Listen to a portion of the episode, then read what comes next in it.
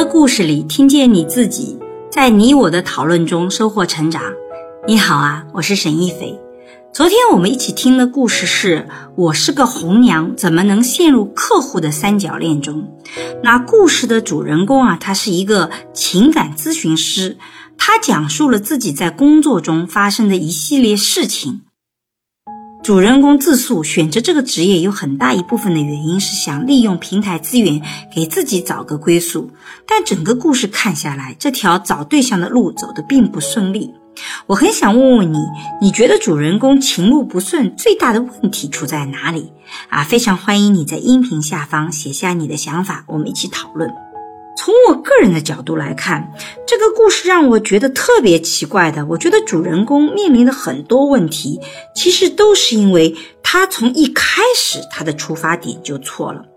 从职业伦理上角度来讲，咨询师这个职业身份是不允许跟自己的客户有任何工作之外的关系的，他是要跟客户保持一定的距离的。不管是情感咨询师还是心理咨询师，这几乎是一个最最基本的伦理准则。但是这个主人公他去做这个情感咨询师的出发点，却是为了给自己找个配偶，跟自己的客户发生非常紧密的联系。这个出发点本身就是很错误的。那么，因为有了这个错误的出发点，实际上你会发现他因此也做了很多越线的事情。比如说，故事里提供了很多这样的细节啊。陈航是他接待的第一个客户，那因为了解到他是一个不错的潜在对象，所以他就用私人微信发了自己的照片给他，然后展开有点暧昧的闲聊啊。你看这个又违规了吧？用私人的微信，然后还发照片。然后后来呢，陈航让他推荐合适的会员，那他考虑到这是他跟陈豪保持联系的方式，他就答应了。那其实他非常清楚的知道，按照公司规定，他是不能推荐付费会员的。但他安慰自己说：“哎呀，不过是顺手的事情，又不损失公司的利益。”这时候他就成功的把吴岭推荐给了陈豪。每个人其实做错事情都是会有一个很合理的理由的。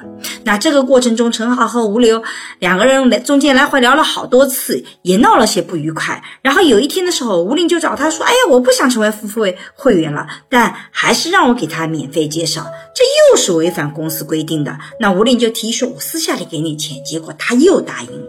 所以你可以看到，在整个故事中间，他不断的介入吴林和陈航之间的关系，同时又抱着自己的想算盘，想在中间获得跟陈航在一起的机会。由于职业的基本底线非常模糊，随着事情的发展。主人公的越陷行为就会越来越多，而他自己也越陷越深。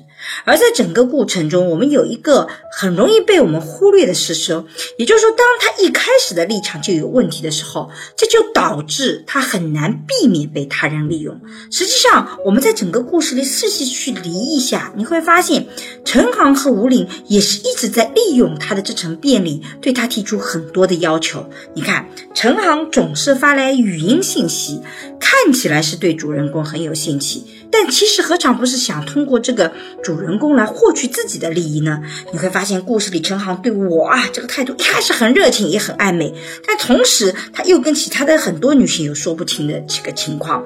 你看有一个细节，他给另一个女性发了非常露骨的信息，但不小心错发到主人公手机上了。这你就可以看到陈航这个人的人品其实可见一斑的。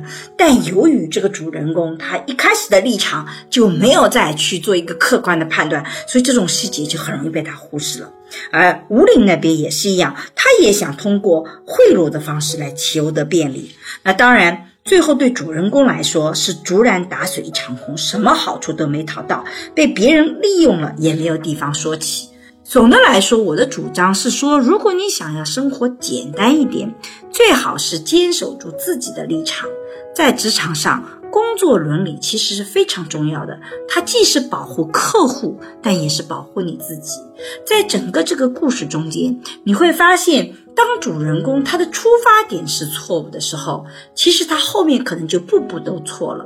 所以我自己一直在讲，其实我们有的时候不要高估个体这个抵抗诱惑的能力。当这个诱惑足够大的时候，你其实就很难抵抗。所以最好的是在一个诱惑很小的时候，尤其是在一开始自己不要给自己设定这种可能被诱惑的情况，这个第一开始就得挡住这个诱惑。你第一步的阻挡是非常重要的，因为后面它诱惑会越来越大，你会越来越守不住。不如一开始就不要有任何的暧昧，不开始暧昧是容易的，暧昧以后再要去守住这个诱惑，其实很难的。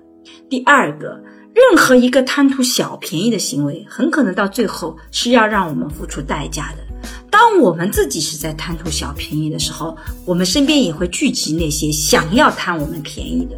所以到最后你会发现，在这个过程中受伤的很可能也是我们自己。最后一点，我想特别强调的是说，在日常生活中，其实职业伦理和个人生活的原则都是非常重要的。这些点其实都是保护我们生活很重要的一个生活的方式。所以特别希望大家在日常生活中能够注重这样的伦理守则，以及注重这样生活的一些原则。好了，这就是我对于我是个红娘怎么能陷入客户的三角恋中这期故事的想法。如果你有什么想说的，欢迎在音频下方和我互动，让我们在讨论中收获成长的智慧。